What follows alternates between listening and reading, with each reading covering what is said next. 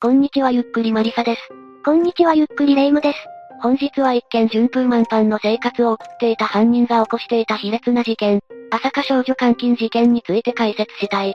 また誘拐経過、新潟の一件は引きこもりだったけど、今回の犯人は麻薬なの？そうなると何食わぬ顔で生活していたのだから逆に恐ろしいわね。2014年3月10日に当時地元の学校に通う中学1年生だった斉藤杏奈さんが行方不明となる。自宅には探さないでと書かれたメモが残されていた。いや、仮に家出だとしても探すわよ。当然、その日の20時20分になると帰ってこない斉藤さんを心配した母親が警察に通報した。だが初動捜査では特に手がかりが見つからない。唯一有力そうな目撃証言は行方不明の前に、自宅前で若い男と話す姿が目撃されていたというものだ。お母さんの通報はその日のうちなのに、ここまで何も出ないと計画的な感じがするわ。誘拐だとしたならこの段階で何か要求とかはなかったの？犯人からは何もない。だが2014年3月19日に斉藤さんの直筆と思われる家出を示唆する手紙が家に届いた。内容は迷惑をかけてごめんなさいというようなものだった。まさか警察は信じないわよね？ああ、事件を担当していた埼玉県警察朝霞署もこの手紙には惑わされなかった。むしろ、事件性を疑い機動隊まで動員して捜索に尽力を尽くしたんだ。だがそうまでもしても事件解決の糸口は見つからなかったそうだ。本当に何もわからないというのが怖いわ。実際はどういうことだったの？事件の真相は事件名通り誘拐だった。2014年2月下旬、犯人の寺内株は、埼玉県の朝霞、新座漁師の中学校の行事予定をインターネットで下調べしていた。そして、3月4から6日にかけては実際に自分の足で調べて回った。漁師内の数カ所の中学校付近で一人で下校する女子中学生の後をつけ、後ろ姿や自宅を撮影するなどしていたそうだ。最初から計画的すぎる。思わずやってしまったとかそんなもんじゃないわ。そして寺内は目星をつけた下校途中の斉藤さんに両親が離婚するから弁護士のところへ連れて行くと声をかけた。また寺内は斉藤さんにちょっと休みたいです。しばらく友達の家です。探さないでくださいとのメモを書かせ、それをポストに投函したんだ。それが最初のメモだったのね。でもなんでそんなの書いちゃったのかしら。寺内の頭が良いこと、斉藤さんがまだ中学生だったことなどもあるだろうが状況が状況だった。寺内は車で自宅に向かう途中、離婚は嘘で、両親は借金を背負っており、返済のためにあなたの臓器を売ろうとしていると脅す。またこの時、斉藤さんにアイマスクをつけて、音声合成ソフトで作っておいた臓器売買に関する先ほどの音声データを聞かせたそうだ。異常すぎる状況だ。それでただただ困惑するだけだった斉藤さんは寺内の千葉市の自宅まで連れ去られてしまった。誘拐後の生活だが、性的なものも含めて暴力はなかったものの、寺内は斉藤さんを支配下に置こうと試みたそうだ。どういうこと？というかそもそもなんでこんなことしたの？実は寺内は中学時代より少女を監禁して観察したいという欲求に駆られていたらしい。そのため事前に過去の誘拐、監禁事件関連の記事や書籍を読み漁り、洗脳のようなことを試みたそうだ。はぁ、洗脳朝顔の種から抽出した麻薬成分を食事に混ぜて意識を朦朧とさせようとしたり、私は捨てられた。帰る場所はないと副賞を強要したりするなど専門的なものだったという。本格的ではあったのね。斉藤さんは大丈夫だったの？斉藤さんは強い恐怖は感じたはずだ。だが本で読んだだけの手口では、自我を奪うようなことはできなかったようだ。これは斉藤さんがその後に脱走を試みているから確かだろう。脱走できたの？そんな隙よく見つけられたわ。寺内はアパートの戸締まりにはかなり用心しており、逃走防止用に玄関に外鍵まで設置していた。だがそう入っても時折玄関の鍵をかけ忘れて外出してしまうこともあったそうだ。実際、監禁開始から2ヶ月後の2014年4月に、寺内は玄関の鍵をかけ忘れて外出している。そしてその際に、斉藤さんは勇気を持ってアパートから脱出を図ったそうだ。2ヶ月の監禁か、辛すぎるほど長期だったわね。近所の公園までたどり着いた斉藤さんは、周囲の人々に助けを求めようとしたという。だが、そっけない態度で断られ続けてしまうことになる。子供連れの女性にちょっといいですか？と話しかけても、忙しいから無理。車に乗っている人と目が合ったため助けを求めようとしたが、車は止まらずに行ってしまう。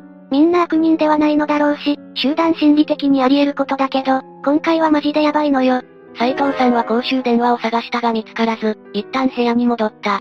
再び公園に来て年配の女性にちょっといいですかと声をかけたが、無理ですと断られたという。逃げ出した範囲が、誰にも相手にされなかった斉藤さんは、結局これらの対応に絶望してアパートに戻ってしまったそうだ。2ヶ月後にようやく得た幸運だったのに。でも諦めずに待っていれば。いやこの騒動が原因となり、寺内の元から逃げ出そうとする気力すら失ってしまったと言われている。そして監禁生活はそこから2年ほど続いてしまった。2年って、2ヶ月でも長すぎるのに。状況が変わったのは斎藤さんが、後日ネットで、両親たちが自分のことを懸命に捜索していることを知った時だ。これで斎藤さんは再び気力を取り戻した。そして寺内は2016年2月25日になると、住んでいた千葉市内のアパートを引き払い、東京都中野区のアパートへと引っ越す。もしかしてこの時のごたごたで外に出たの？いや、この時も寺内は監禁中の斎藤さんの存在を周囲に気がつかれずに引っ越しを成功させた。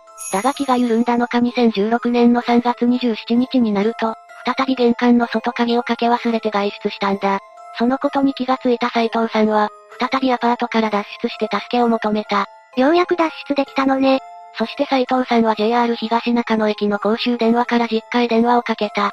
ご両親は電話に驚いたが、すぐ警察に通報して保護してもらうように指示を出した。それで2年ぶりに斉藤さんは家族の元に帰ることができたんだ。本当に良かったけど、犯人の寺内はどうなったの？寺内は逃亡したため、即日指名手配されることとなった。そして逃亡先の静岡県伊東市で自殺を図る。だがこれは失敗し、怪我をした姿で歩いているところを警察に逮捕されたんだ。2年という歳月は戻らないけど、斎藤さんが命を失うことにならずよかったわ。それで寺内はなんでこんなことしたか言ったの？途中で中学時代から興味があったとか言ってたけど、それについては本当に興味があっただけのようだ。寺内の生い立ちを説明するが、よくそんな関心を隠し通せたと思ってしまう。まず寺内だが、恵まれた裕福な家に育った。祖父は大学で建築学を教えていた元教授。父親もいい防犯コムという防犯グッズ専門店を経営する実業家だった。もしかして、また甘やかされてダメになったタイプ？いや関西の名門進学校である大阪教育大学附属池田中学、高校に進学するなど、非常に優秀な少年だったらしい。家庭内でも目立ったトラブルを起こさず関係は良好。大学進学のために上京した後も、年に2回は祖父母の住む池田市内の別宅に顔を出しては泊まっていったようだ。外面は優秀で優しい孫だったのね。あと寺内には妹がいるんだが、成人後も二人きりで国内旅行に出かけるなど仲の良い兄弟だったらしい。打足かもしれないがこの妹は斎藤さんと同い年だ。なんかゾッとするわ、それ。家族は何か寺内に奇妙なものは感じなかったの？異常な趣味の片鱗とか。一切ない。家族は寺内が逮捕されたという一方に対して、大きなショックを受けていたそうだ。あとこれは一部メディアが熱心に取り上げていたが、寺内は中学時代はパソコン部に所属しており、深夜アニメにハマっていたそうだ。宮崎勤からこっち、そういう趣味があるととにかく取り上げられるわね。ただオタク的趣味こそあれど、寺内はコミュニケーション能力に問題があるタイプではなく、近所の評判なども良好だったという。地域の子供会のハイキングなどの行事に参加し、年下の子の面倒をよく見ていたが、後の犯行の片鱗のようなものは一切出さなかった。むしろリーダー的存在として振る舞い、評判も良かったほどらしい。なら異性関係は？誰かと付き合っていたという情報こそないが、異性とのトラブルなどもなかったという。少なくとも彼の学校での知り合い、実家周辺では犯行を信じられないという人が多かった。でもその実、中学時代から少女を監禁して観察したいという欲求があったのね。高校まではそういう欲求を抱えながら、優等生していたのは分かったわ。大学生活はどうだったの？寺内は高校を卒業後、上京して千葉大学工学部に進学することになった。一人暮らしを始めて家族の目が離れたが、ゼミの担当教授曰く、真面目で問題行動は見当たらない学生だったようだ。授業にきちんと出席して成績も悪くなく普通の学生で不審な点はなかったとのことだ。年上受けするタイプなのかしら？同級生は私生活におかしなものを感じた人は一人ぐらいいるんじゃないの？いない。というのも寺内は友達は少ないものの人付き合いは悪くなかったそうだ。ゼミ仲間が主催する飲み会にも積極的に参加していたし、旅行好きで親友と一緒にドライブに出かけることまであったという。本当に順風満帆だったのね。あと大学時代になると、アニメよりも飛行機に関心を抱くようになった。それで寺内は2012年10月から2013年9月にかけて大学を休学し、カナダとアメリカに航空免許取得のための留学をしている。語学力が堪能で英語はもちろん、様々な言葉を喋れた寺内は2013年の9月に問題なく免許を取得している。留学時代も現地でトラブルの噂もなく、パイロット養成学校関係者からの悪評は一切聞こえなかったそうだ。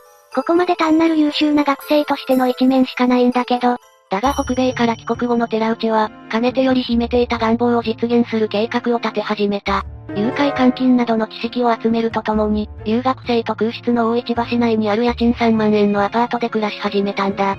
そして準備が整うと先ほど述べたように2014年3月10日に斉藤さんを誘拐、監禁したんだ。